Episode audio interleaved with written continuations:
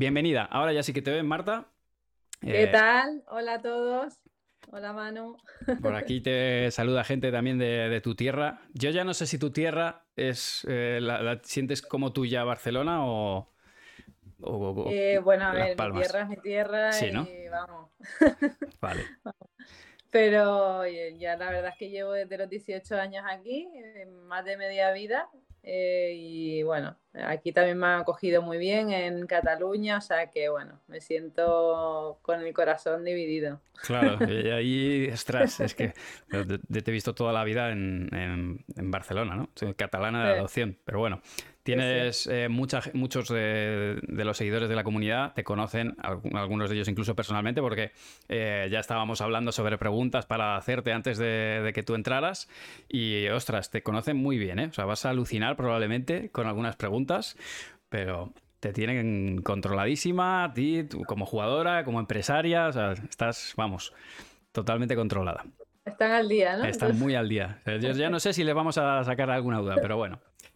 Eh, nada, pues lo primero eso, ya agradecerte que estés aquí con nosotros y mm, eh, hacemos estas entrevistas, bueno, primero para, conocer, al final aportáis un punto de vista sobre el pádel, sobre material de pádel, bueno, tenemos muchas cosas de, qué hablar en torno a, tu figura y a, tu marca personal. Y también que os conozcan, pues un poco también como os conocemos los que estamos dentro del mundo del pádel, como personas que sois, que hay gente que se lleva a veces sorpresas porque, bueno, pues no solo sois personas, sino que a veces, claro, me ha pasado con jugadoras y con jugadores que cuando están en la pista, pues tienen o un semblante o incluso una actitud, y cuando los conocen fuera, dicen, pues no tiene nada que ver. Y, es una oportunidad también para que vean la, persona, ¿no? De, que hay detrás de, pues de lo que ven en pista, que es lo que casi la única oportunidad que tienen de veros. Así que nada, eso es lo que es lo que vamos a hacer en la, en la charla de hoy. Espero que lo pases bien, que lo disfrutes y, y que a la gente también lo disfrute igual. Eh, yo quería arrancar eh, conociéndote un poco desde el inicio, remontándonos a pues lo que es Marta Marrero niña. Tuve la suerte, porque somos del mismo año, yo te he conocido desde pequeñitos, solamente que yo era de los malos, yo perdía, perdía antes y tú ganabas torneos de tenis, pero yo sí te conozco de niña, pero quiero que nos hables un poco, pues eso, cómo, cómo surges eh, o cómo te aficionas al tenis y, bueno, y cómo, cómo, discurre todo hasta incluso para cambiar de, lugar de, residencia. Bueno, yo empiezo con siete añitos a jugar a tenis por mi familia. Mi padre lo practicaba, mis hermanos también, mi hermano el mayor y mi, mi hermana Elena, que me lleva cuatro años ella y mi hermano me lleva ocho. Y luego tengo una hermana más grande que nos llevamos 10 años. Ella sí que no, nunca jugaba, es la única que nunca jugaba tenis. Y bueno, eh, ya te digo, me vienen de, ellos que, lo practicaban. Yo, mi padre, eh, cuando yo nací, pues eh, nos fuimos a, vivir a, a, una casa que hizo una pista de tenis. O sea, imagínate mi padre hasta tal punto llegaba su, su friquismo en el tenis, igual que ahora en el pádel, pues antes con el tenis. No se pierde un torneo, además, es que no se pierde. Lo he visto por los, por los, torneos también, que bueno, a mí me, me acompañaba junto con mi madre cuando podían. Eh, mi, mi, padre siempre, o sea, no se perdía ni un torneo, mi madre pues eh, es, eh, fue profesora de, de escuela y, y, bueno, tenía que, tenía que estar ahí pero mi padre, vamos, era, era asiduo en los torneos y bueno, te digo que desde pequeñita eh, empecé con el tenis y mm, realmente pues enseguida me, enamoré de ese deporte y empecé a practicarlo muy en serio ya a partir de los ocho años. Em, cuando dices muy en serio, ¿Cuánto, ¿Cuánto, entrena una jugadora? Porque tú has, has, tenido las dos partes y de hecho te voy a preguntar que te mojes, porque creo que el pádel va evolucionando y va cambiando, pero para ti, ¿qué es entrenar con ocho años? Bueno, con ocho años eran entrenos ya prácticamente a diario. Eh, venía el entrenador eh, a casa, unos días venía a casa y luego otros días íbamos a un club de tenis ahí en Las Palmas, en la Pardilla, y íbamos alternando. Pero bueno, ya te digo, salíamos del colegio a las seis de la tarde, eh, merienda en el coche, revisar un poco los deberes después de entrenar en el mismo coche también, porque no nos daba tiempo de, de nada más. Y nada, ya te digo, entrenábamos ahí un par de horitas Y ya pues eh, a casa prácticamente había veces que ni me duchaba de lo cansada que estaba. Eso un poco es. barría, un poco barría, pero iba tan cansada que, que bueno, eh, directa a la cama prácticamente. Eso le llaman hacerse un clean Eastwood, que es caer con las botas puestas y, Sí. y tal cual. Amaneces al día siguiente y, a- y vuelta a empezar. Sí, la verdad que era un trajín tremendo con mis hermanos y eso, pero bueno, eh, un- unos años muy bonitos y guardo muy buenos recuerdos de esa época. Ahí, eh, no sé si has leído el libro de Andrea Agassi, pero eh, bueno, pues ahí, ahí cuentan, para los que no lo hayáis leído, no, os- no os voy a descuajeringar mucho el libro, pero sí que cuenta que, bueno, su padre tenía todo un poco del estilo del- de, del- de los Williams, que ha salido ahora, ¿no? En, Sí. en- en película. Bueno, el de los Williams cogía la pista del barrio, pero aquí eh, Andrea Agassi, eh, bueno, el padre eh, de, Andrea Agassi, compró la casa por la parcela que tenía fuera para construir una pista de tenis y construyó una pista de tenis y una máquina que le llamaba el dragón que, que disparaba pelotas, ¿no? Y, y lo mataba Sí. ahí a entrenamientos. Yo no sé- Nosotros también teníamos una maquinita esa, ¿eh? Que la- esa sí que no me gustaba nada, ¿eh? La odiaba, ¿eh? Porque es que era un sin parar, ¿sabes? ¿Sí? Y todo el rato, sí, sí, muy monótono, no, no me gustaba. Creo que todos, yo- en mi caso, eh, yo también, como te digo, yo fui tenista, no fui ni de lejos tan bueno como tú, pero también tenía un padre y todo mi entorno de tenistas, todos, Feliciano, eh, Víctor Recio, todos hemos tenido un padre que eh, estaba ahí dando caña, ¿no? Y bueno, en algunos ha salido mejor la cosa, en otros peor, pero, pero creo que nuestro, que tiene mucha culpa, ¿no? De, de que hayamos empezado. De hecho, yo cuando bajo con mi hija a jugar al pádel, y eh, tengo siempre en mente lo que era mi padre y lo que intento ser yo, como para estar ahí un poquito más conciliador. Pero bueno, en tu caso, ¿tu padre era, era de los cañeros o, o te dejaba un poquito más de? Era muy exigente, mucho, mucho, mucho. La verdad que, que sí, que hacía, no hacía de entrenador, pero eh, de juez, de segundo entrenador. Esa me la conozco. La verdad que, que sí, sí, se lo tomaba muy en serio y bueno, eh, veía todos los partidos de todos los jugadores y jugadoras, todo el torneo y bueno, la verdad que sabía muchísimo de tenis y bueno, eh, la verdad que, que le, le pillaba, le pillaba fuerte, sobre todo cuando, cuando me veía que, no había luchado un partido, que mm, bueno, que no había dado pues lo que creía él que podía dar, ahí uf, se enfadaba, ¿eh? Decía, tienes que, bueno, sobre todo la lucha. Al final me inculcó mucho eso. Pues me- yo creo que, de hecho, dentro de las cosas que- que te caracterizan, no sé a qué edad lo, enganchaste o lo interiorizaste, pero mm, luchar los partidos, eso no, desde luego ya como adulta no, no lo has dejado de hacer. Otra cosa no. Como, pequeña era eh, tan aburrida, tan aburrida, cansaba a los rivales, mano. Era muy pesada, partidos.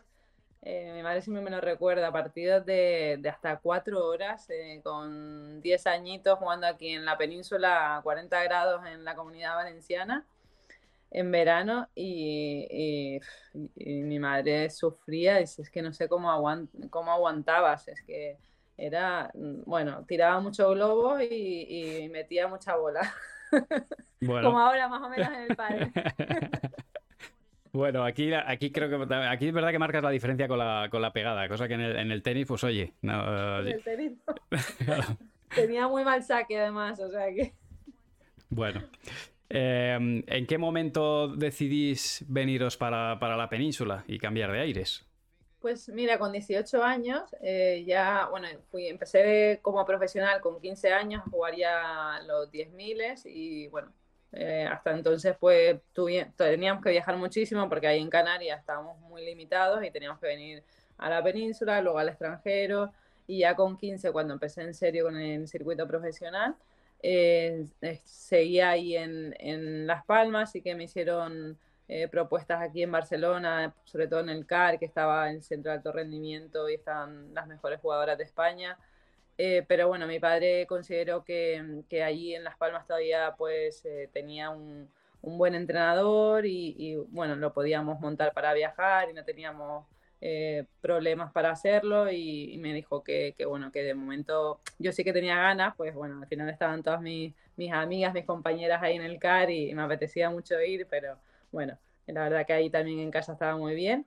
Y fue con 18 años que justo acabé con un entrenador que llevaba eh, un par de años entrenando y bueno, me quedé, digamos, sin entrenador y ahí fui cuando decidí ya dar el paso. También, pues, para todo el tema de entrenos se me complicaba mucho y los viajes, bueno, desde Canarias ya sabemos que al final era un follón y, y, todo era mucho más fácil volar desde aquí de Barcelona por todo el circuito y, ahí fue cuando, cuando di el paso de independizarme. Porque ahí, ahí viajas sin, o sea, te, te mudas a Barcelona sin tu familia. Sí, ahí ya me vine sola, me vine al CAT eh, estaba becada, vivía ahí, eh, hacía todo ahí, entrenaba ahí. No estaba, no estaba metida dentro del grupo de la Federación Española, sino era como una externa. Tenía mi, mi propio equipo. Y, pero bueno, sí que compartía pues eh, muchos, muchos ratos de tiempo libre con, con, mis compañeras, pero los entrenos los hacía aparte. Ah, comparándolo ahora que tú has pasado esa etapa de, menores y que estás viendo un poco también cuál es el modo de funcionamiento del pádel, cuando hablas de, bueno, que empiezas tu primer año como profesional y empiezas a hacer el circuito profesional de tenis, eh, ¿qué diferencias encuentras eh, con, con, 2022 circuito profesional de, de, pádel? Eh, a nivel de organización, a nivel de viaje, a nivel económico incluso. ¿Cuánta diferencia encuentras entre, entre lo que es el circuito de tenis y el circuito de pádel? Mm, a día de hoy te diría que o sea, está mucho mejor montado el circuito de pádel eh, que, los torneos, sobre todo los de 10.000, 25 eh, los ITF, que son, eh, ahora no sé cómo, cómo, está, cómo está organizado todo, pero antes eran ITF hasta 100 mil dólares y a partir de los 100 mil dólares eran WITAS. Eh, pues hasta los 100 mil dólares la organización era bastante justita. Eh, yo recuerdo una vez que fue cuando, eh, me, bueno, me retiré un año del tenis y, bueno, ya, te lo contaré un poco más adelante para no anticipar. Y, y, cuando volví a jugar, después de estar 6, 7 meses parada, me fui a un torneo sola de, de un 10.000 o un 25.000, eh, Argelia. Uf. Y claro, yo venía pues de estar en casa con mis comodidades y todo eso. Y, uy, eh, me vas a perdonar un momento porque se me ha encendido la tele sola. Ojo que tenéis entes. Madre mía.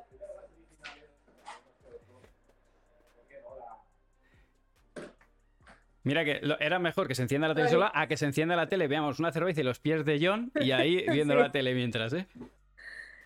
Eh, pues nada, eh, volé sola y la verdad que cuando llegué al hotel mmm, empecé a llorar. Llamé a mi madre y dije, mamá, por favor, dice, es que no sé qué hago aquí. Bueno, horrible, o sea, unas condiciones muy, muy malas, el torneo malísimo. Por eso la gente tiene una imagen del tenis como la bomba, pero... Eh, los inicios mm, no son tan bonitos como lo que se ve en la tele, Roland Garros. Claro, ahora, ahora iré en esa dirección. Es otra historia, no tiene nada que ver. Con lo cual, ya te digo que, que, hoy en día, como está, o sea, como estamos cuidadas en el circuito y tal, mucho mejor que los inicios de, de mi etapa profesional de tenis. O sea, que tú consideras que, que llegar a ser jugadora top de pádel es más sencillo que llegar a ser jugadora top de tenis.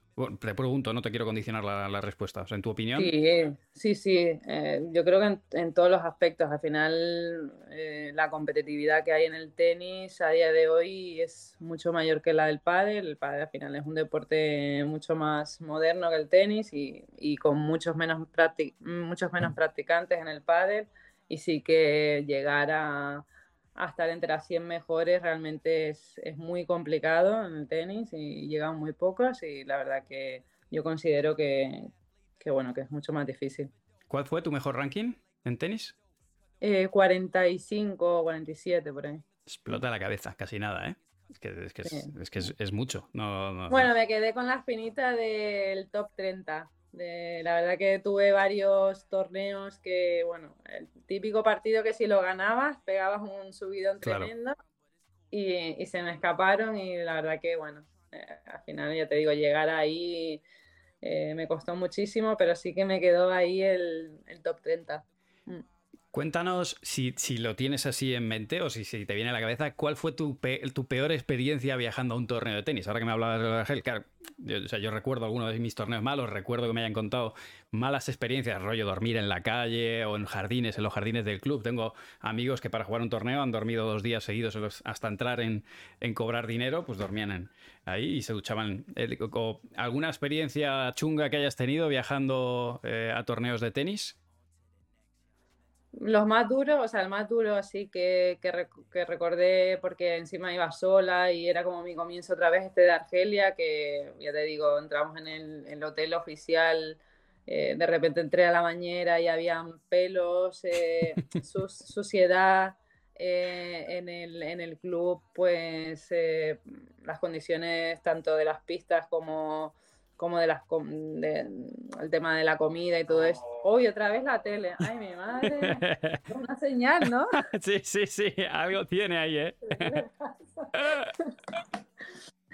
eh lo recuerdo, lo recuerdo. Es que yo creo que el peor. El peor momento ese. Es decir, en plan, ¿quién me ha mandado a mí a venir aquí? ¿Lo ganaste por lo menos o hiciste buen papel? ¿O saliste pues, escopetada de allí? Pues, pues, creo que no. Creo que tenía tal depresión que no recuerdo que haya hecho buen papel. Y luego una, experiencia muy fuerte que tuve en el Líbano.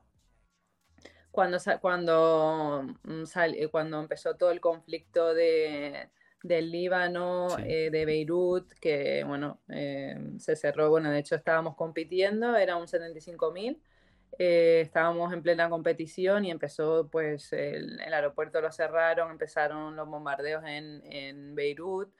Eh, bueno, nosotros estábamos en el Líbano, que estaba como a 35 kilómetros o 40 kilómetros, no llegábamos a escuchar nada, pero las noticias eran horribles. Eh, nos habían cerrado el aeropuerto, claro, todas las jugadoras preocupadas en plan, ¿cómo vamos a salir de aquí? bueno, al final tuvimos que salir, terminamos la competición, perdí en semifinales, eh, súper preocupadas, todo el mundo estaba muy, porque había gente que había perdido, jugadores que habían perdido en primera ronda y no podían salir. Y bueno, todo era una incertidumbre, luego empezó a aparecer cerca de los hoteles tanques. Eh, sí, sí, sí, sí. Y claro, mucha preocupación por parte de, todos los que estábamos ahí.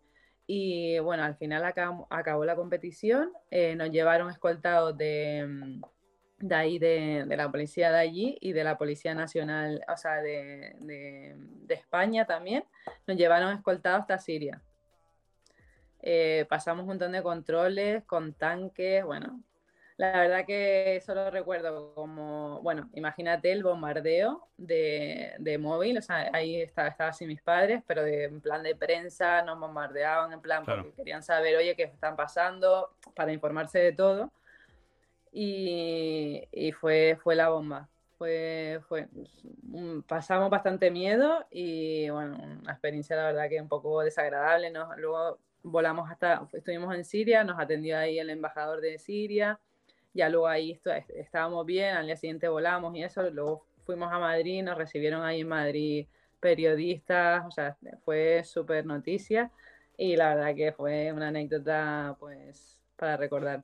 Como para pensártelo, la próxima vez que eliges el torneo y, tienes que casi miras a ver la, situación geopolítica antes del, del, price money, ¿no? Sí, sí, sí, ah, total. depende de dónde esté, mejor no, no vuelvo.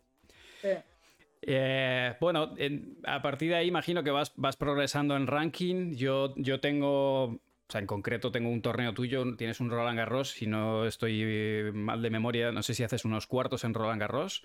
Eh, con 17 años es, eh, jugaba desde la previa, que empecé creo que 170 el torneo, y claro, entraba en previa y tuve que pasar la previa, creo que eran cuatro o cinco partidos, y luego cuatro partidos de, de cuadro final, o sea... Nos quejamos, nos quejamos de, de World Tour, pero es que los partidos de tenis No, no, es lo mismo un partido de tenis que un partido de pádel, eso es así.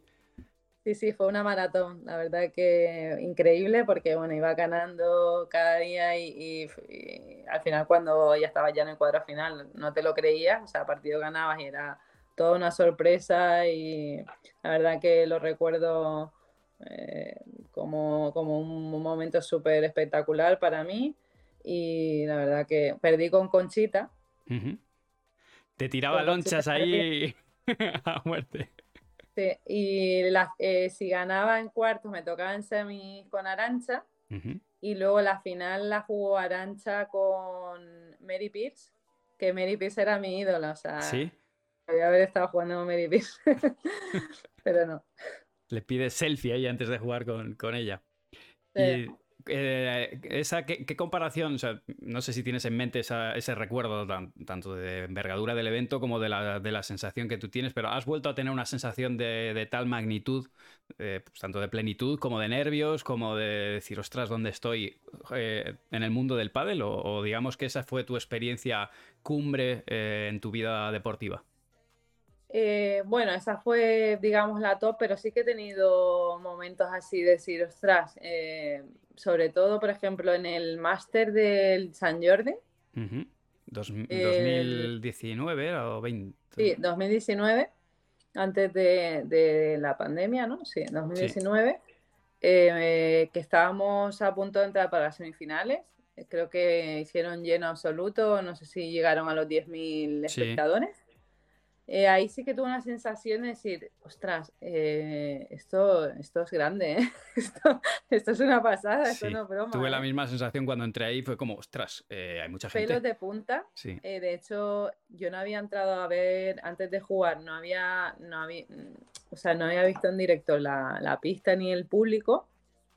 Y Juan, que estaba adentro conmigo, sí que se fue un momento a verlo y me dijo, Marta, tienes que venir adentro tienes que venir a ver la pista porque mm, tienes que verla y asentarte y, ver que, ¿sabes? Que eso no es ninguna broma, porque digo, es que si no lo ves y de repente te lo encuentras, digo, joder, pues sí, la verdad es que sí, porque me impactó muchísimo. Y como jugadora, ¿eres consciente todo el tiempo de, la magnitud de, pues eso, de jugar unos cuartos de Roland Garros, del público, de, lo que estás viviendo, o hay en algún momento que se te olvida? Eh, sí, se te olvida, porque es que si no, no, no la empalas. Pero, pero sí que tienes momentos de decir, ostras, pelos de punta, eh, te están aplaudiendo, estás aquí con toda esta gente que está vibrando y, tienes momentos de, como de subidón. Y, tanto como para no tenerlos. que además cuando, cuando ganas o pierdes puntos en esos momentos, es que hay, hay mucho ruido, ¿eh? O sea, realmente, tanto para bien como para mal, porque es verdad que hay momentos que si te haces un buen tiro y lo ganas, eh, bien, pero sobre todo momentos en los que, sé, una pegada, te la meten por la puerta y se cae y empiezan ahí a dar golpes y tal, y es como, os calláis ya. O sea, que vale, que ha sido un buen punto. El, el, público del pádel, al final, eh, a no ser que te vayas a, no sé, a Zaragoza y juegues contra las gemelas, pero eh, sí, que ahí jugamos y... sí, Ahí sí que fallabas un punto y lo sentías, ¿eh? Pero normalmente el público es súper correcto, anima a todo el mundo por igual, un, poco unas más que a otras, pero siempre sientes el calor si tienes buenos puntos, el calor del público. Aquí no, te lo voy leyendo, pero bueno, te, están eh, tirando bastantes flores ¿eh? en, el, chat. O sea que tienes, tienes bastante apoyo. Em, por seguir un poco la línea temporal, pegas esos cuartos en, Roland Garros. Algún, siguiendo en adelante, eh, ¿algún otro gran slam en los que tuvieras también? Pues mira, en el Open de Australia eh, hice octavos de final y jugué con Jennifer Capriati. Qué bueno. En los octavos de final iba 5-0 arriba jugando en pista rápida, que aparte de Australia se me daba nuevamente bastante mal. Era como Valencia, ¿no? En esos partidos de cuatro horas que te decía tu madre. Sí, más o menos. Pues sí, es terrorífico el calor que hace ahí, es brutal. Bueno, pues iba 5-0 arriba, eh, con unas sensaciones brutales, o sea, pista rápida, que yo en pista rápida, pues no era, yo sí, yo era de tierra, eh, pues súper, ya te digo, súper bien y de repente me fundí. Ostras. claro, tú Capriati, no sé si te acuerdas de ella, pero era, me saca dos cabezas y me sacaba cuatro brazos. O sea, bueno, de hecho, ese año ganó Jennifer Capriati. Ostras. O sea, que perdí con la campeona. ¿Qué, cómo reconforta eso, eh? Por Dios que gane. Sí, sí, sí. Y, eh, o sea, que eso, eh, eh, ¿qué hiciste en el Open de Australia? ¿Me has dicho qué ronda fue? Open de Australia octavo y luego en plan segundas rondas. Nuevamente segundas rondas. Bueno, no es poco, ¿eh? De hacer unos octavos de... ¿Y cómo, con qué edad tienes ahí cuando viajas a Australia? Australia, pues soy malísima para, para, para las fechas, ¿eh? Pero yo diría que pues tendría ya 20 años, así. Pero vamos. ¿Y cómo es la vida de, una chica de 20 años que se pasa, que se recorre el mundo de arriba a abajo? Eh, a nivel personal, ¿cómo se engancha eso? Bueno, a ver, tiene sus, sus momentos buenos y sus momentos no tan buenos. La verdad que el tenis es muy solitario. Mm.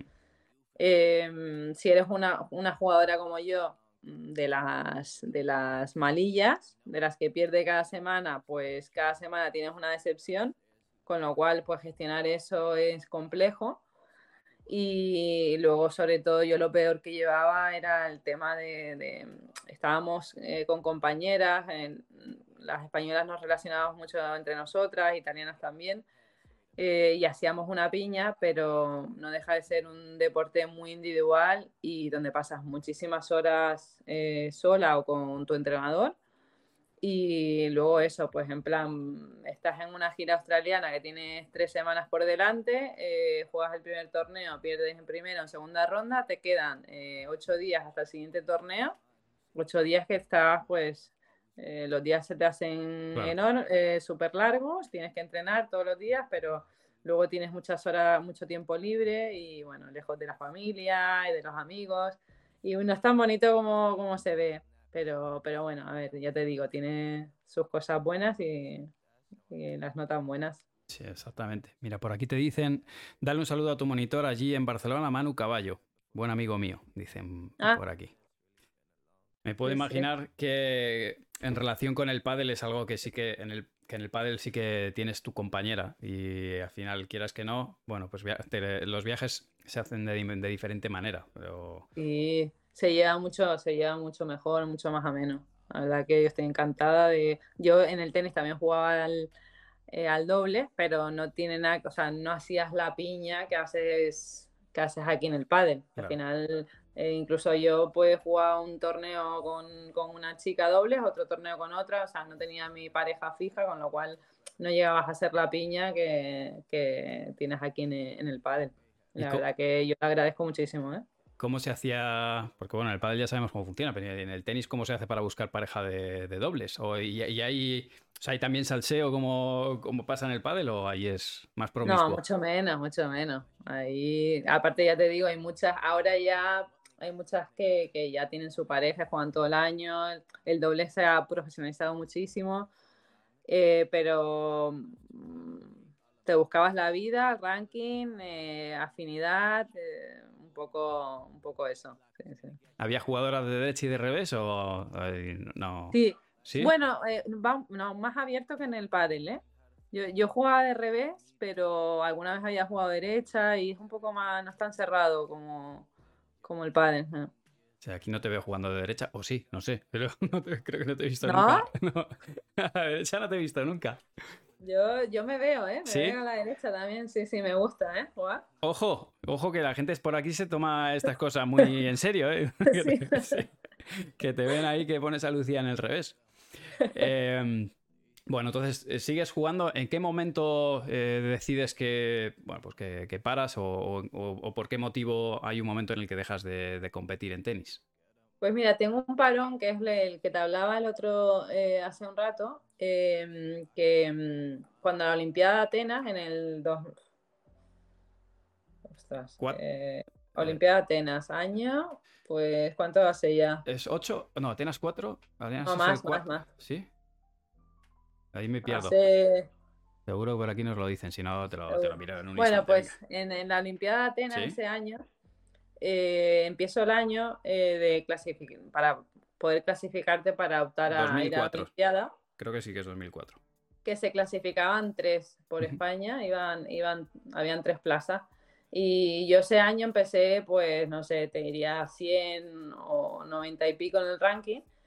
Y con mi equipo dijimos, ostras, eh, yo, claro, yo ahí en ese momento estaba en el CAR, y imagínate, pues ahí mmm, muchísimos compañeros y amigos iban, se estaban preparando para ir a la Olimpiada. Entonces, a mí me hacía una ilusión increíble ir a la Olimpiada y poder estar con mis compañeros del CAR ahí en una Olimpiada.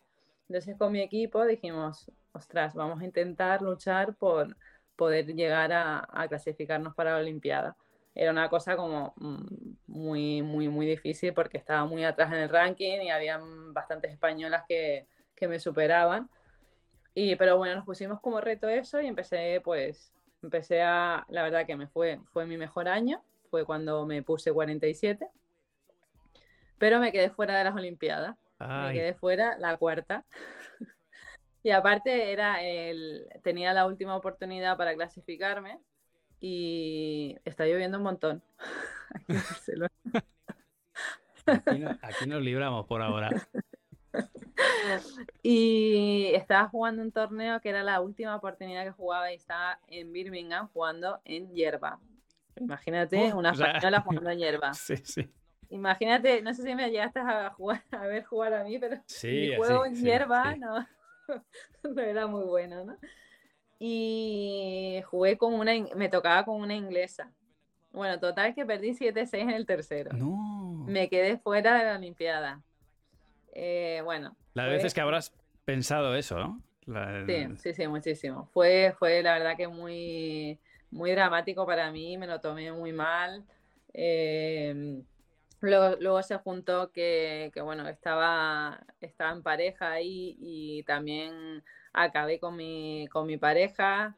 Eh, se juntó varias cosas que se me, hicieron, se me, se me hizo una bola y, anímicamente pues caí en, una depresión y bueno, estuve pues bastantes meses mal, al final decidí junto con mi equipo y bueno, mis padres sobre todo, eh, que, no podía, no podía entrenar, no podía, no, no, no, me daba, no me daba la vida y que necesitaba irme a mi casa y entonces me hice las maletas y me fui a Las Palmas y dejé de jugar. Estuve como 6, 7 meses sin jugar a tenis. Me, me estuve en Las Palmas con mis padres y bueno, ahí poco a poco pues empecé a encontrarme mejor y a los cuatro meses empecé a entrenar un poco con mi, que había sido mi entrenador y ahí pues a los ocho meses así decido otra vez pues volver a jugar a, a tenis y me vuelvo otra vez a Barcelona.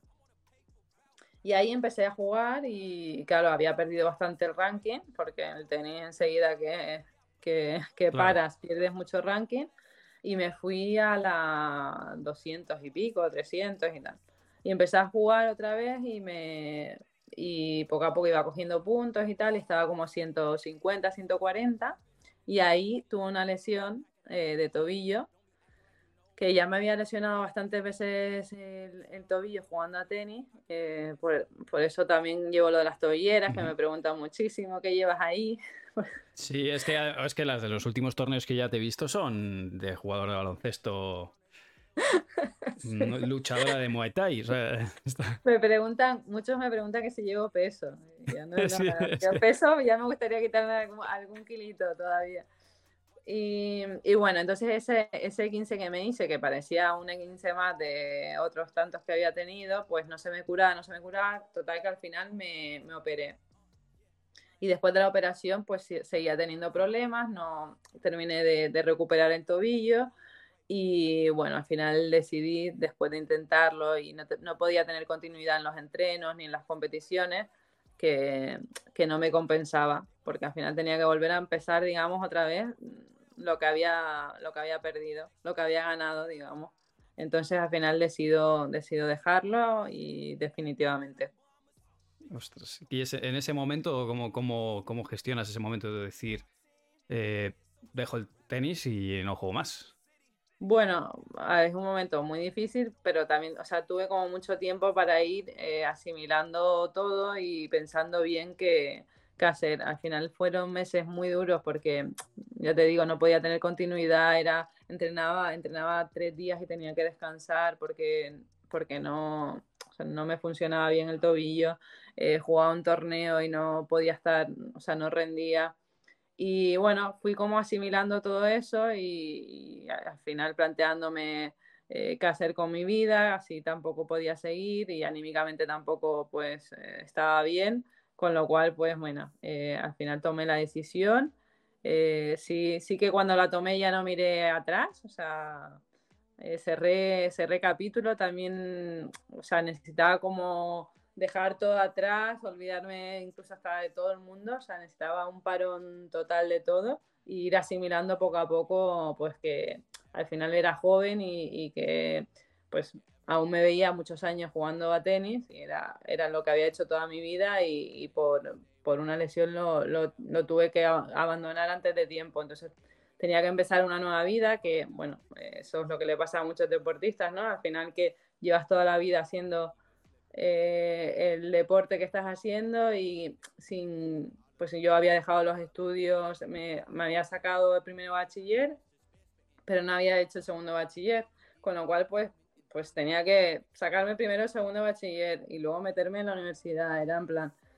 Pero bueno, eh, al final me centré en los estudios, quería retomar lo que había dejado, me puse a estudiar, me gradué en, turismo, eh, luego empecé pues con el padre, ya fue ya al poco tiempo, a los 8 o 9 meses empecé con el padre a jugar en plan hobby, pero...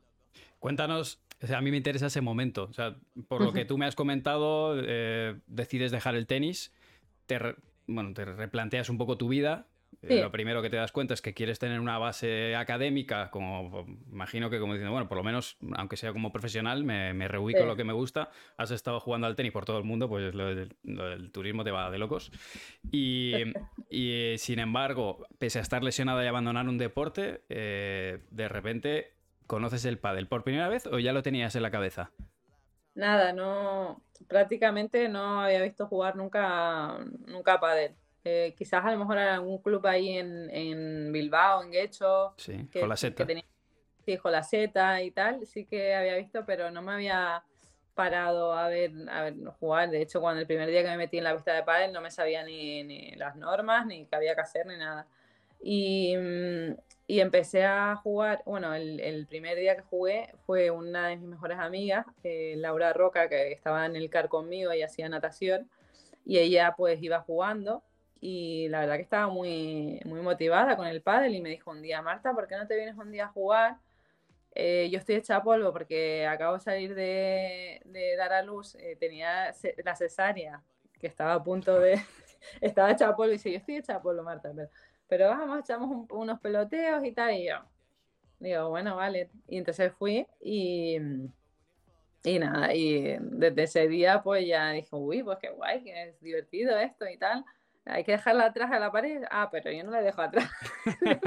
yo las voleo todas. Y, nada, ya mm, eh, eso fue en un club en el Natación Tarrasa. Entonces empecé a, mm, a, jugar ahí, en plan como hobby. Eh, luego dije, ostras, pues me gusta y tal, y cada vez iba jugando más. Em, mientras estudiaba, luego dije, ostras, eh, necesito pues, no sé, ganarme unas perrillas, ¿no? Eh, trabajar un poco, ¿no? Pues digo, pues me voy a sacarlo de monitora de, de pádel y voy a dar clases de pádel. Nah, no te creo. ¿Llegaste a dar clase de pádel? Sí, sí, sí, estuve llevando, bueno, me pusieron de directora en el, en el Natación y estaba de 5 a 10 de la noche, eh, un frío que te muere, Ah, ¿Esa está al lado de la eh, playa? ¿Es uno que hay pegadito a la playa? No, no, no, no es, interior, está cerca aquí de, Sabadell. Y, nada, entonces estudiaba por la mañana en casa porque era estudiaba por la UNED, entonces iba, estudiaba por mi cuenta, estaba toda la mañana y luego por la tarde de 5 a 10 estaba ahí dando clases. Y, y nada, súper súper contenta, ¿eh? me encantaba dar clases además y, y mira, y eso fue mi entretenimiento. Qué fuerte para, los que hayan sido tus alumnos ver a partir de ahí empezar a ver a la nueva Marta. Porque sí, hay un alumno, de hecho, que ahora está entrenando conmigo y era pequeñito. O sea, empezó conmigo de, pequeñito y ahora está de. Bueno, entrena conmigo a diario, Pablo. a mí me surge una pregunta. Eh, al final eres exjugadora profesional de tenis y tú dices de las malas, una leche, de, de las malas no. Has, jugado a un altísimo, o sea, has sido profesional. Bajar de los 100 del mundo ya es ser jugador profesional. Eh, y sin embargo, te sacas el título de pádel y empiezas a dar clases de pádel. En ningún momento tú valoras, porque me dices, lo primero que hago yo es que me un poco recapitulo y dice, bueno, vamos a estudiar turismo. Y, y sin embargo, es como que pivotas tu vida. Puede ser que salieras un poco porque, porque, salías un poco quemada del tenis y no quisieras saber más de la burbuja tenis o es simplemente porque querías darle un, un aire a tu vida? Sí, totalmente. Es que salí, salí, salí por patas. Eh, bueno, yo creo que fue como una coraza, ¿no? De decir, ostras, de hecho no veía, no veía tenis, estuve muchos años sin ver, sin ver tenis. Es que, bueno, eh, obviamente pues que me, me dolía, ¿no? el haber salido así y todo eso. Y sí que en un principio dije, ostras, eh, pues quizás es más lógico que de clases de tenis, ¿no? Sí, yo lo, o sea, yo lo pienso, digo, a mí me viene Marta Marrero a dar clases de tenis, eh, ostras, y sin embargo en el pádel no deja de, ser nueva, eh, todavía no eres la Marta de hoy. es como, yo creo que en aquel momento el, caché tuyo como jugador, o sea, tiene de hecho toda la lógica, ¿no? Salir del tenis y dedicarte, bueno, creo que la mayoría de las jugadoras han acabado pues haciendo comentarios o como entrenadoras o seleccionadoras, pero en tu caso me llama la atención decir, no, rompo con todo hmm. y, y persona nueva. Sí, sí, total. Pero bueno, yo creo que fue el destino también, ¿eh? Que me dijo, ostras, no sé, una raquetita más pequeña quizás. Luego hablaremos de, tu raquetita más pequeña, porque tu raquetita más pequeña, pero tiene un mango que es de las... A, mí, tengo que decir, ¿eh? de verdad, me encantó tu pala. De hecho, muchas veces la nombro para todos los que me, piden. ahora vamos a ver hablar, que también hay gente aquí en el chat que me está diciendo, ¿y la pala para cuándo? Ahora, ahora hablamos de la pala de Marta, pero es verdad que tiene, tiene un grip, eh, pues eso, casi de raqueta de tenis. O sea, que te tienes que sentir con ella comodísima. Entonces, empiezas a dar clases de pádel. Y en algún momento alguien te, te ve jugar al pádel y te ¿no? ¿O cómo, cómo, cómo, surge, cómo surge la cosa de, empezar a competir? Pues mira, una chica que venía, eh, bueno, era socia de ahí del club del, del Natació Tarrasa, pues me había visto jugar, de hecho alguna vez jugamos partidos ahí, ella ya jugaba a la Federación Catalana y me dijo, oye Marta, ¿por qué no, no te apuntas conmigo eh, a un torneo de la, catalana, de la catalana y tal? Y yo, ostras, pero eso cómo, cómo va, cómo funciona. Bueno, total que me, me convenció y jugué mi primer torneo de pádel con ella y la verdad que no fue muy bien. No sé si ganamos o jugamos la final o algo, pero fue, fue muy bien. Y claro, fue como mi inicio otra vez en la competición. Yo, pues la, verdad que lo disfruté mucho, como que me volvió el gusanillo, ¿no? De, ostras, qué guay, tal, competición. Y jugamos varios torneos con, con, Esther y claro, poco a poco pues, ella tenía, llevaba años jugando ella y la verdad que hicimos muy buenos resultados y luego pues al poco tiempo me llamó Eli, Eli Durán, que llevaba ya muchos años jugando, ella venía del tenis también como yo, yo la conocía de, de ahí y, era número uno de aquí de Cataluña y me llamó y me dijo, oye Marta, que ¿por qué no jugamos y tal? Le dije, o sea, pero si llevo tres días jugando y soy una matada. bueno, total, que claro, me dijo, me dijo, pero eh, deberías de entrenar, de ponerte a entrenar y tal. Y, y ella, ella entrenaba con Juan. Y le dije, ah, va, pues venga, voy, pruebo y, y yo sí, venga, va, voy a entrenar, voy a entrenar otra vez, va. Eso no me hacía mucha ilusión, no me hacía mucha ilusión, ¿eh? lo veía como todo ya que se estaba poniendo demasiado serio y dije, uff. Y eso sin conocer a Juan. Eso sin conocer a ¿Eh? Juan. Así lo conoces. se está poniendo ya serio. La número uno que me dice de jugar, que entrene, eh, competición y yo, uff, pues no sé si estoy preparada para eso. Pero bueno, al final eh, me puse a entrenar con Juan, empecé a competir con ella cada fin de semana, porque aquí el circuito catalán era cada fin de semana. La verdad que lo pasaba muy bien, yo creo que fue la clave, lo pasaba muy bien, las competiciones eran por aquí cerca de casa, eh, bueno, eh, me, lo, me divertía. Y bueno, y poco a poco pues también veía que iba evolucionando y, íbamos haciendo buenos resultados, ganábamos algún torneo y tal. Y, poco a poco me fui, me fui enganchando. Y, eh, pero enganchando, enganchando, ¿y en qué momento decides, bueno, pues ahora voy a apuntarme a... En aquel momento, por cierto, eh, tú me has, me has dicho que tu ídola era Mary Pierce en el tenis. Yeah. En el pádel, cuando tú ya empiezas a bichear y miras los torneos y tal, ¿a quién miras tú? ¿En quién, quién es tu Pues jugador mira, en ese momento eh, te ponías a buscar vídeos en YouTube y veías pues a Carol y a Ceci, veías, veías partidos, veías a Isiar y a eh, no sé con quién jugaba ahí. Mm, Bueno, eh, no había muchos partidos tampoco que, que podía ver, pero bueno, me ponía a bichear y tal y, y flipaba, decía, ostras, es- estas son unas máquinas, es que están años luz, yo a ese nivel no voy a llegar ni de broma. Y bueno, no tenía ninguna ídola, pero sí que me, o sea, me encantaba ponerme a, ver, a verla jugar, ¿eh? eso sí.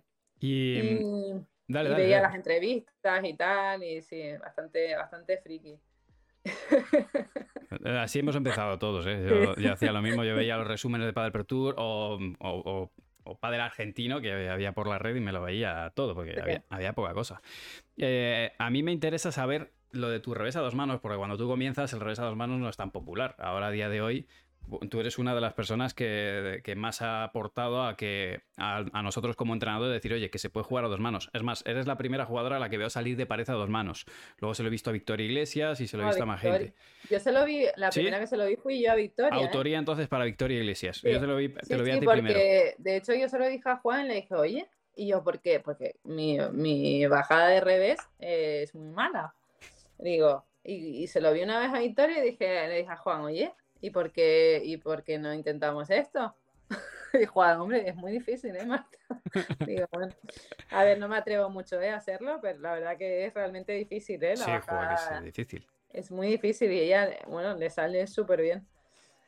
Pero, mm, pero bueno, eh, lo que decías antes, estuve jugando un año con un año, un año y pico con Eli y luego fue cuando mm, empezamos a jugar algún torneo así del PPT, algunas previas. eh, hicimos un torneo eh, en el Polo que jugamos contra Valeria y Alejandra y, y las tuvimos, ¿eh? el primer set 7-6, el, primero, el segundo fue fácil, pero el primero 7-6 y con, con una bola de set y tal. Dije, uy, pues mira, no, no estoy tan lejos. y ahí me vine arriba, ¿eh? Jugando ahí. Alejandra en el revés o en la derecha, porque jugaron un año cada una. Alejandra en el revés. Vale. Creo que sí que estaba en el revés, me parece. Y nada, y luego fue cuando me llamó eh, Nela, Ujú. que Nela ya estaba top, top, top. O sea, había estado, bueno, estaba entre las ocho primeras, me parece. Y claro, fue un subidón. O sea, cuando me llamó ella era en plan, wow, ¿sabes? Que, que qué bien y súper bien. La verdad que con él aprendí muchísimo, eh, me divertí. Está como una cabra, Nela, como una cabra. Y lo pasamos súper bien. Eh, una curiosidad, el primer preparador físico que tuve yo en el padre fue mi marido, No. que nos entrenaba con Nela. Tú explica, tú pregúntale un día a Nela qué tal eran los entrenos con John. Bah, Me imagino que a ella no le hacía caso y estaba todo el rato contigo, ¿no? Que no, Uf, Nela, yo creo que nunca la había visto mm, tan rápida en, en, en su carrera como cuando estaba con John, ¿eh? Estaba muy Sí. rápida. ¿eh? Y, la, y vamos, y se reía muchísimo con él. La verdad que yo me enfadaba con John y ella, pues, claro, ella de risas y yo de enfadada. Y yo, "Ah, ¿una, una serie más? Pues no. Claro, La confianza, es que la, confianza. ¿En qué momento lo votas como, como preparador físico? No, no, estuvo, estuvo un par de añitos, ¿eh? Sí. Sí, sí, sí. La verdad que. Pero bueno, ya luego ya dijimos mejor por, el- por el- la salud de, de esta pareja y Hombre, es que es- y el futuro, mejor dejarlo, porque si no. Bueno, ya él ya se centró también en, en otros temas y dejó también todo el tema de la preparación física y todo eso. esa no la tenía, ¿eh? Esa, esa información no la tenía. Esa es primicia. Qué bueno es. Y bueno, a partir de ahí, un poco tu, tu historia ya es un algo más conocida, yo creo. Creo que nos faltaba un poquito el background de hasta dónde había Sí. llegado, porque a partir de ahí ya, eh, bueno, eh, creo que la siguiente, no sé si es Cata, la siguiente con la Sí. que juegas, Cata, Alejandra Cata, y, y ya a partir de ahí Martita, y bueno, ya, ya- Paulita. sí, ya historia más, Martita, Paulita, Martita. más, más conocida esa historia. Eh, te, quiero hacer una pregunta que para mí es muy importante, porque al final, en parte de lo que hago en redes, es para, también para dar a conocer el deporte y para tratar de, bueno, pues en cierta manera, eh, que la gente que lo escucha aprenda, ¿no? Y, a, mí me gusta, más hacia la divulgación, me gustaría que con la experiencia que tú tienes, no solamente de ser jugadora profesional de, de pádel, sino que lo has sido de tenis, que te has reciclado, que has tenido altibajos, que sabes lo que es disfrutar de, la trayectoria deportiva y del deporte y lo que es lesionarte y que por un momento veas truncada tu carrera de, forma prematura, incluso aún estando en la élite. Yo cada vez veo más padres bueno, más padres como el padre de Agassi, como los padres eh, de, la vieja escuela, de decir, lo ha puesto todo y sobre todo más ahora que el pádel empieza a ser algo que económicamente empieza a compensar más, ¿no? y te quiero hacer dos preguntas, un poco para, ya he contextualizado para que entiendas a quién me quiero dirigir. Padres y niños que, vean en el pádel un futuro y, que decidan poner toda la carne en el asador y que decidan eh, hipotecar casas eh, o, poner mucho dinero por el hecho de que sus hijos eh, viajen, entrenen y, tengan un, futuro profesional, que lo hemos visto en el tenis y hemos visto gente arruinarse por el hecho de que sus hijos salgan adelante y es algo que hasta ahora no pasaba en pádel porque el pádel era como un poco más local. Pero vamos a empezar a viajar de aquí a dos, tres años de manera global, mucho más que ahora. ¿Qué consejos les darías desde el punto de vista eh, bueno, desde, bueno, desde los puntos de vista que tú, que tú creas eh, haber aprendido, haber sacado conclusiones con, la historia que has tenido. ¿Qué consejos les podrías dar a padres y niños en esta, con este enfoque? Hombre, al final lo que es esto se pone, se pone interesante. El, el padre profesional es, muy atractivo, cada vez está siendo más atractivo y, bueno, como bien dices, ¿no? Que, cada vez más eh, se van a plantear eh, los padres eh, pues el, apostar por, por, la carrera de, su hijo. La verdad que, es un tema bastante, bastante serio. Yo mm, como consejo, pues hipotecarse no, le, no, aconsejaría eso.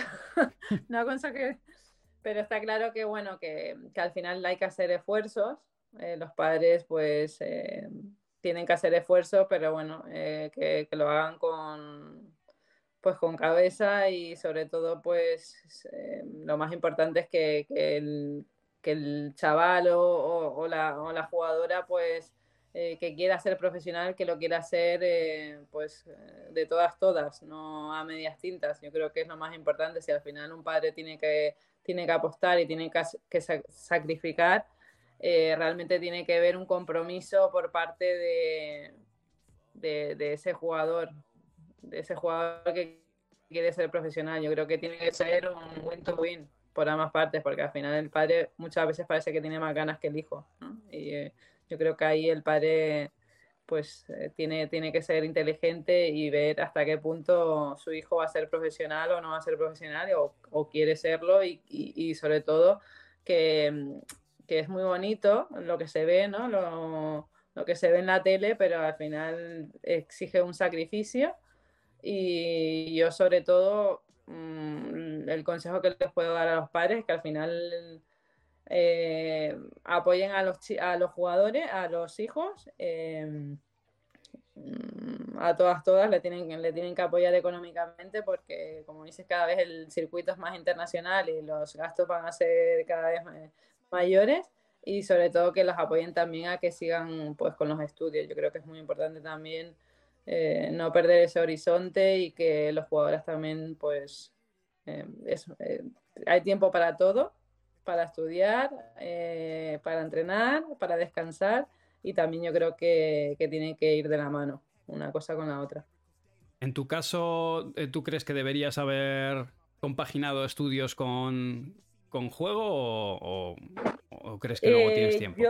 sí, yo creo que sí, que bueno, en su momento pues eh, lo intenté y bueno, eh, ya te digo, me faltó segundo bachiller, que empecé a distancia, pero realmente se me complicó porque viajaba muchísimo, pero sí que al final tienes, tienes tiempo, es difícil porque al final eh, vas muy cansado en el día a día, pero, pero bueno, yo creo que al final te, compensa y, hay, que, hay que tener conocimientos y al final a la larga lo, bueno, te va a ayudar.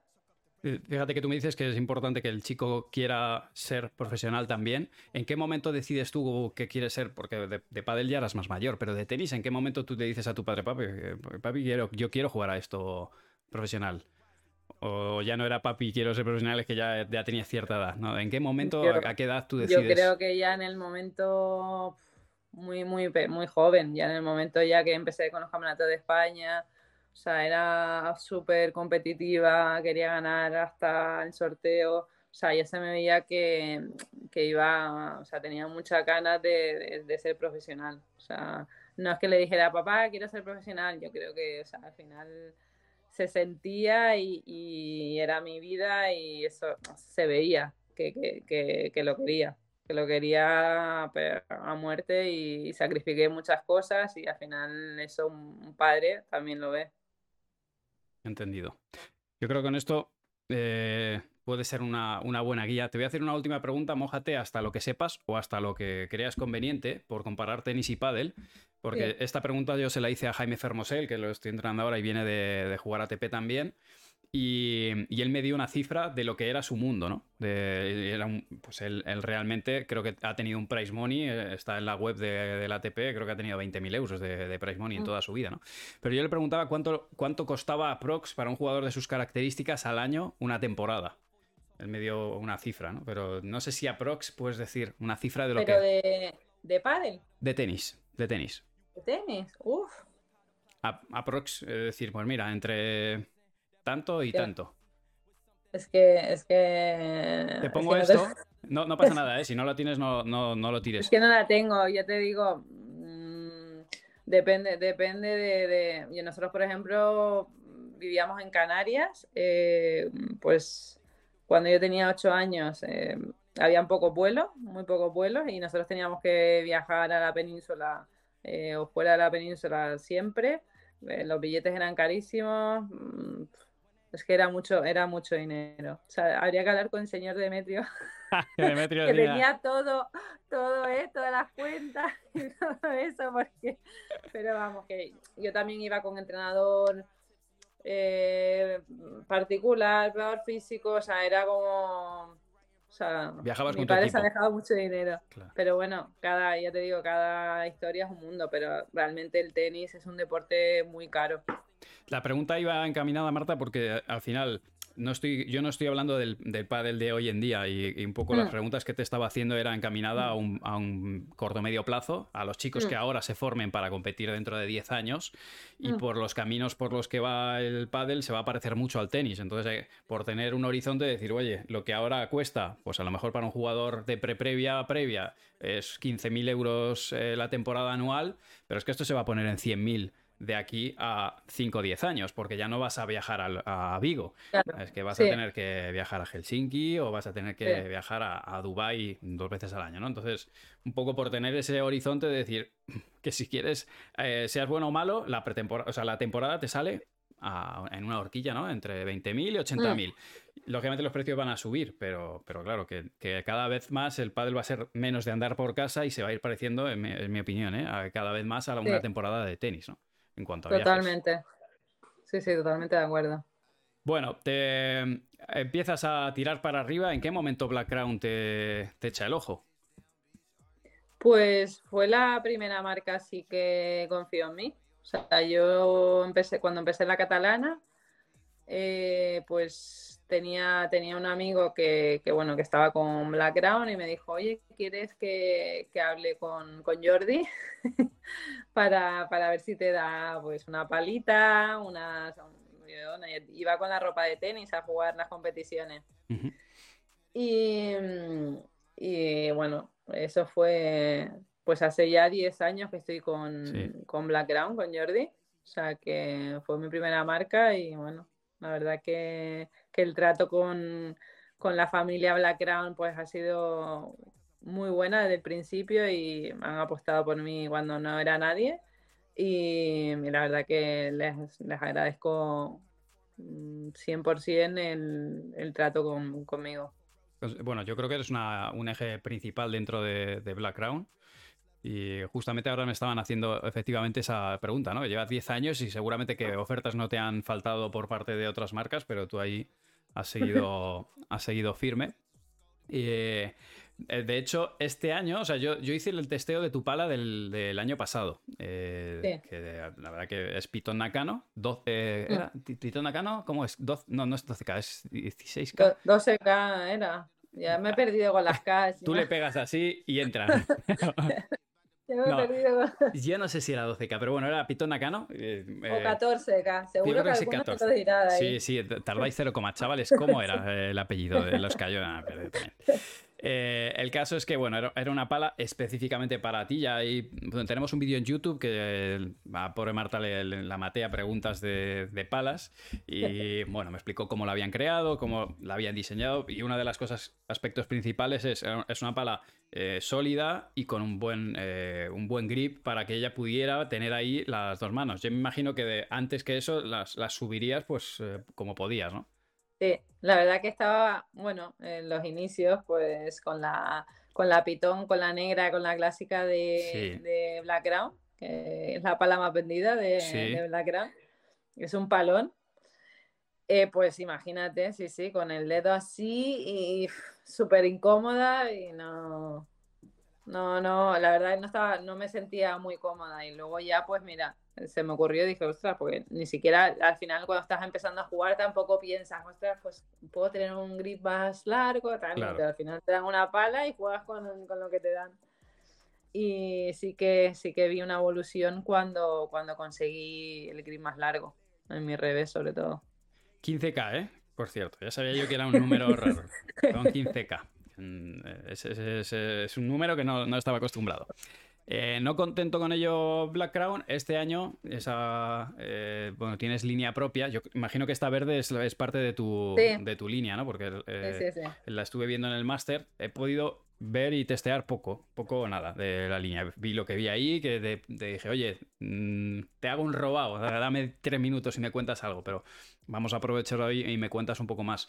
¿Cómo surge la idea de tener tu marca personal ya directamente de tu, un poco tu línea de, producto. Y, qué te ha supuesto esto? ¿Te has liado mucho la manta a la cabeza? ¿Te, le, has tenido que meter mucho tiempo para poder desarrollarlo o más o menos lo has podido compatibilizar bien?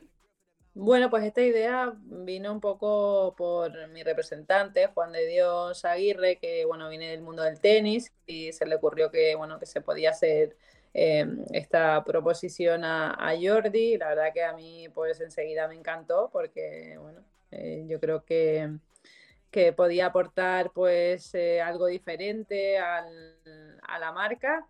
Y bueno, lo hablamos con Jordi, le pareció una excelente idea desde un principio y nos pusimos manos a la obra junto con Natalia, que estaba muy metida en todo el tema de la asignatura, eh, su hija pues nos pusimos eh, pues con el diseño, bueno, a mí todo el tema de la ropa y todo eso pues me encanta, los colores, eh, qué tipo de, de, textil quería, cómo lo queríamos, colores, gama que todo fuera en, en, una misma línea, que todo sea combinable también, los conjuntos y tú como como eres chico no estás en esa onda, pero, pero nada. Al, final queríamos que crear una colección que, bueno, pues que todo siguiera como una misma línea de colores, eh, que todo lo puedas, que los conjuntos los puedas combinar entre ellos. Y al final, pues creo que quedó algo interesante, algo chulo. Eh, a la gente, el feedback que, que me llega, bueno, y a Jordi está siendo muy bueno, la verdad. Y, y contentos, súper contentos. Yo con la pala, o sea, la pala me, me, flipa. O sea, para mí, lo voy a decir, pero para mí es la mejor pala. Obvio, es que si no fuera así, claro, malo sería. Yo hablo de la estética, luego no te digo, no te puedo decir de, de las características y pues no te puedo comparar con otras palas porque no, no juego con otras palas, pero estéticamente para mí es la más bonita. ¿La tienes por ahí? Que la gente, para que la gente se haga una idea.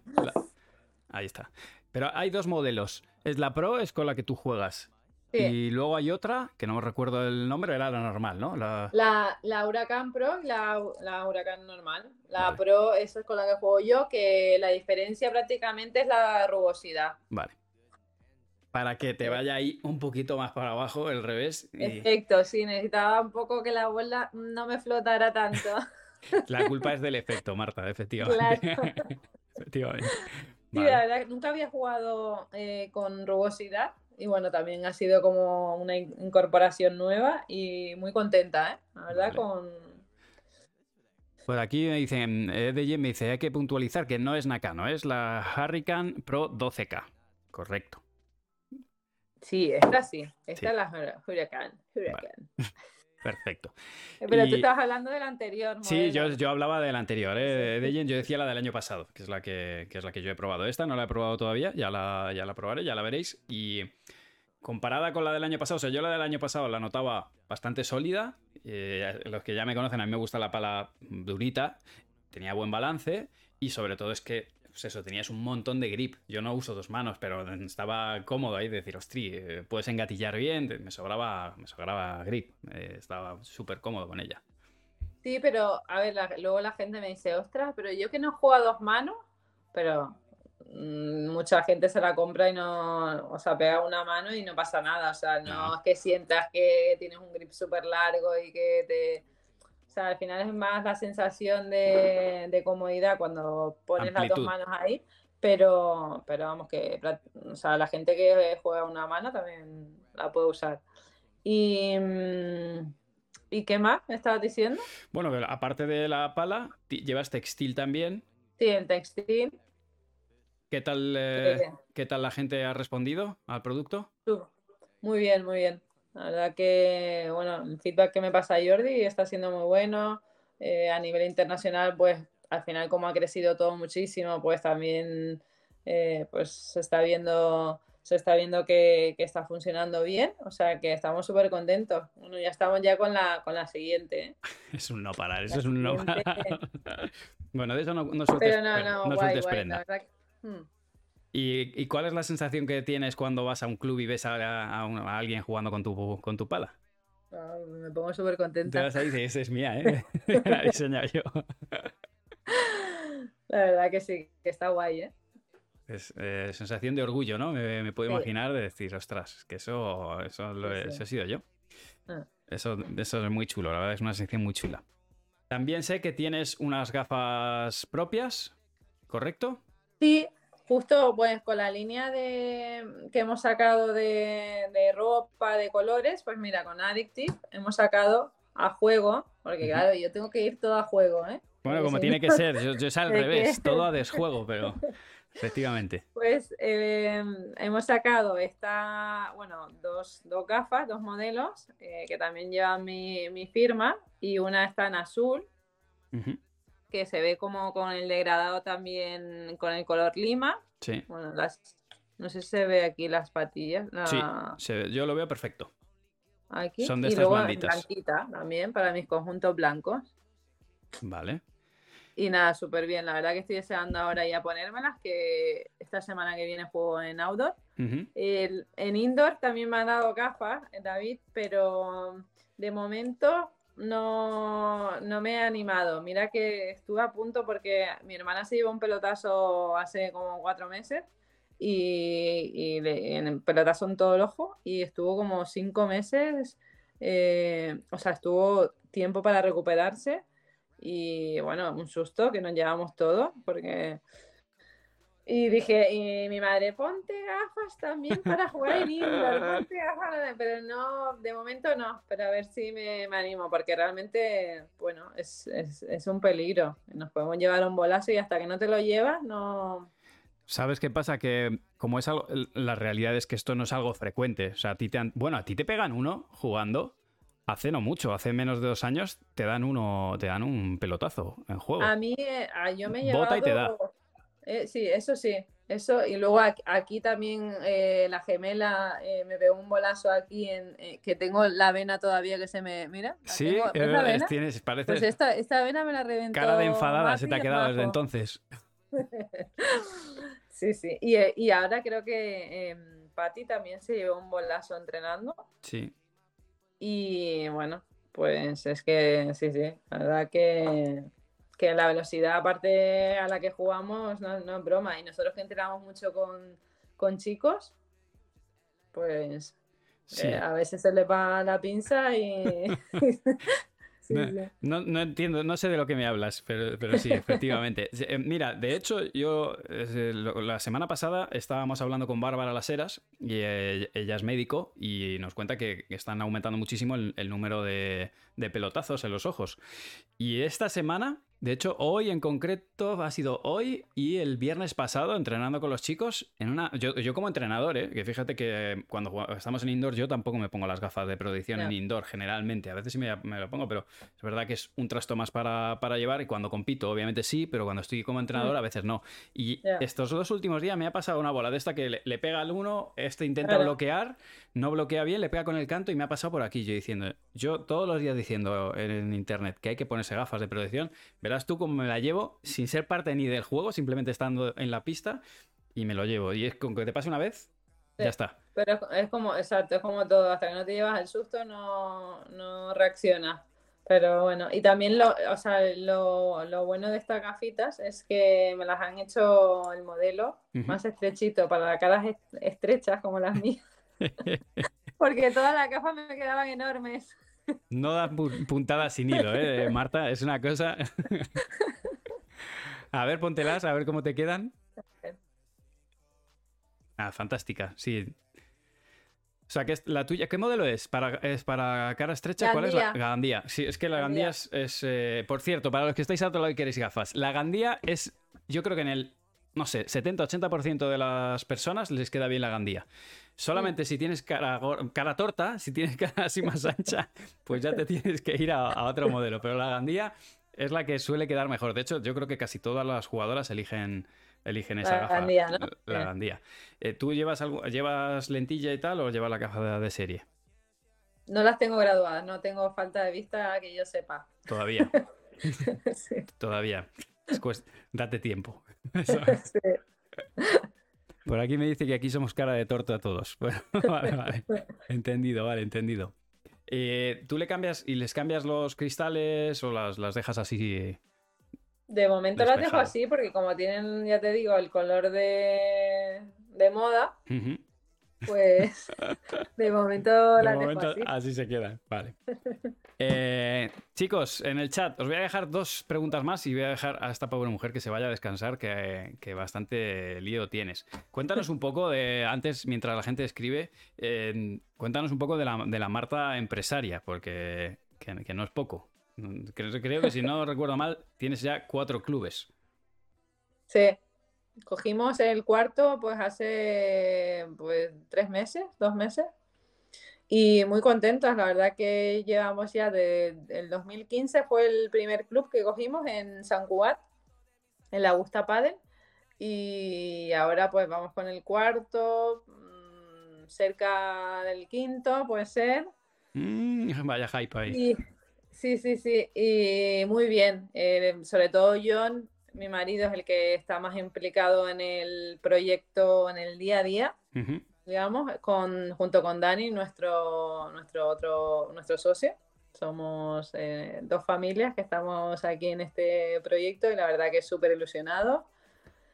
Eh, estamos contentos, la verdad que, bueno, yo creo que eh, después de la pandemia todos los clubes de España yo creo que se han, han visto que, que el pádel ha pegado un boom brutal. O Sí. sea, lo hemos notado todos y bueno, eh, pues aprovechando este tirón, ¿no? Que, que nunca se sabe, ¿no? Y, y bien, con, con proyectos eh, súper liados, y, pero bueno, al final esto es mi- va a ser mi futuro. Mi futuro cada vez por retirada está más cerca, con lo cual pues eh, bueno, es algo también que me motiva muchísimo y la verdad que, que, bueno, también es un entretenimiento ahora mismo. eh, bueno, pues al final por las mañanas entreno y por las tardes pues tengo más tiempo para, para dedicarme a todo esto y la verdad que estamos entretenidos aquí en casa. Y tanto. Hablando de pádel 24-7, ¿no? Sí, sí, sí. ¿Cómo... Eh, descríbeme la idea que tienes de Marta Marrero en el 2027. dices, tu residad está pronto. Y, cómo ves a Marta Marrero en 2027? Bueno, yo lo, mm, me veo, o sea, en un futuro me gustaría ser madre cuando me retire y, metida de lleno en este proyecto. Eh, de entrenadora, pues seguramente que también. Ahora con Juan, pues estamos con, la academia, que, bueno, eh, la verdad que ya tenemos veintipico jugadores. Y, en un futuro también me veo metida ahí. Me encanta dar clases, que ya te digo, empecé a pádel dando clases antes que como jugadora. Y, también me veo, ¿por qué no? Pues yendo a algunos torneos y, siendo, haciendo de coach. Algo de experiencia tienes, ¿eh? Te digo. Algo se claro. Lo que no sé si serás eh, brava o no. De... Porque por aquí, mira, me, decían por aquí. dice Landon Norris, dice, es muy simpática, en la pista parece muchísimo más seria, un placer oírla. Yo tengo que deciros que, claro, a mí cuando la gente, muchas veces te tengo que confesar, me decía, Marta un poco borde, ¿no? Gracias, sí, sí. me lo dice mucho más, la verdad. te juro que es de las jugadoras más educadas conmigo de circuito, no, de las más educadas. No ha habido un día que pases por al lado y no te pares a decir, hola, ¿qué tal? tal. Pero sí siempre. Y yo decía, te juro que no es así, lo que pasa es que bueno, pues cuando compite, pues tiene esa cara. Sí, cuando compito me transformo, siempre, siempre he sido así. O sea, cuando jugaba tenis, tenía mucho carácter y muy seria. Bueno, soy, soy así, soy muy seria en la pista, aunque, oye, poco a poco, pues vamos haciendo vamos haciendo cambios. Una intenta pues estar más, más tranquila, más sonriente y yo creo que se me está notando un poco diferente últimamente. Pero ya te digo que ha sido un trabajo también porque eh, me nace lo otro, me nace la mala leche. no es. Cata Tenero decía, ¿tú has visto algún bombero que se esté riendo mientras apaga un incendio? Dice, pues yo aquí estoy ganándome el pan. Cata también era bastante seria, ¿eh? Y mira, mira lo que es. Una cachonda, ¿eh? Hay por aquí un tío, Juan Barraba Jalday, que dice que vas a ser muy buen coach. muy buena coach. Mandamos un abrazo enorme a Juan si Juan lo dice, vamos, seguro que es así. Eh, luego le copias todos los trucos y, los cuentas tú a tus alumnos, con lo que te dice el coach. Si tengo que repetir lo que me, cuenta Juan. Bueno, lo abrevias, tú lo, lo abrevias un poco. Eh, mira, Ed nos dice, Aureal Group, aparte de los clubes, se está metiendo en el patrocinio de pequeños, entre comillas, jugadores o jugadores que, están empezando. ¿Nos, puedes, eh, ¿Nos puede contar si tienen intención de expandir este tipo de sponsorización? Mireia Herrada, es eh, sí es uno de ellos. ganó el APT de Mónaco. Sí, sí, sí, estamos, estamos también, pues, sobre todo ayudando a los, a los menores, a menores, bueno, que que, que despuntan. Tenemos varios en, la academia que, se le está apoyando y también es una, una vertiente de, lo que hacemos en, en Aureal. Intentar, sobre todo, pues yo estoy muy encima de, del pádel femenino, de ayudar a las chicas, que al final somos un poco las que nos cuesta más todo. Y, pero, pero sí, sí, ahí, ahí, ahí estamos en eso también, Manu. No sé, yo me, acabo de estresar. Esta noche después de hablar contigo me he estresado. O sea, pasas, pasas de, estar así en plan, bueno, pues ahora dejo el tenis, no tengo nada que hacer, voy a ver si eso, me saco el segundo de bachillerato y me hago mm, turismo y acabas empresaria creando un emporio y, y tocando todos los palos, porque estás tocando todos los palos. O sea que mm, yo, sinceramente, eh, me sorprende en ese sentido porque eh, un poco, fíjate que antes te decía, oye, ¿qué le recomiendas a, un niño o al padre? Tal? Pues fíjate que al final tú, quizá un poco más tarde, pero eh, creo que te has orientado muy bien y has aprovechado muy bien la inercia que tienes y el nombre que tienes dentro del mundo del padre. Y bueno, por el camino que vas, vamos. Ya te digo, Emporio o Marrero vas a, vas a montar. Y. Bueno, yo, para mi tranquilidad, al final me gusta tener un poco la visión de futuro eh, un poco clara. Hasta entonces no lo había hecho, cuando estaba en el tenis estaba muy metida ahí y, no, no, miraba tan a futuro, pero sí que bueno, al final con la madurez eh, pues enfocas todo diferente y la verdad que eso pues me ayuda en el día a día lo llevas todo como más con tranquilidad, ¿no? Saber que, bueno, que estás ahí trabajando por tu futuro también, no solo por el presente. Total. Eh, a ver, me tiran esta que te la tengo que hacer. Pero bueno, dice, eh, venga Manu, dale el capricho a Ryu porque la habían tirado ya antes. ¿Cómo es Manu como entrenador? Manu es un crack. Fuimos número uno, oye, juntos. Eso es verdad, junto con Juan, que también está ¿eh? presente. Anda que menudo dolores de cabeza, ¿eh? Bueno, es que al final ser número uno, la gente no, valora eso, pero es que ser número uno y mantenerlo es, es muy difícil.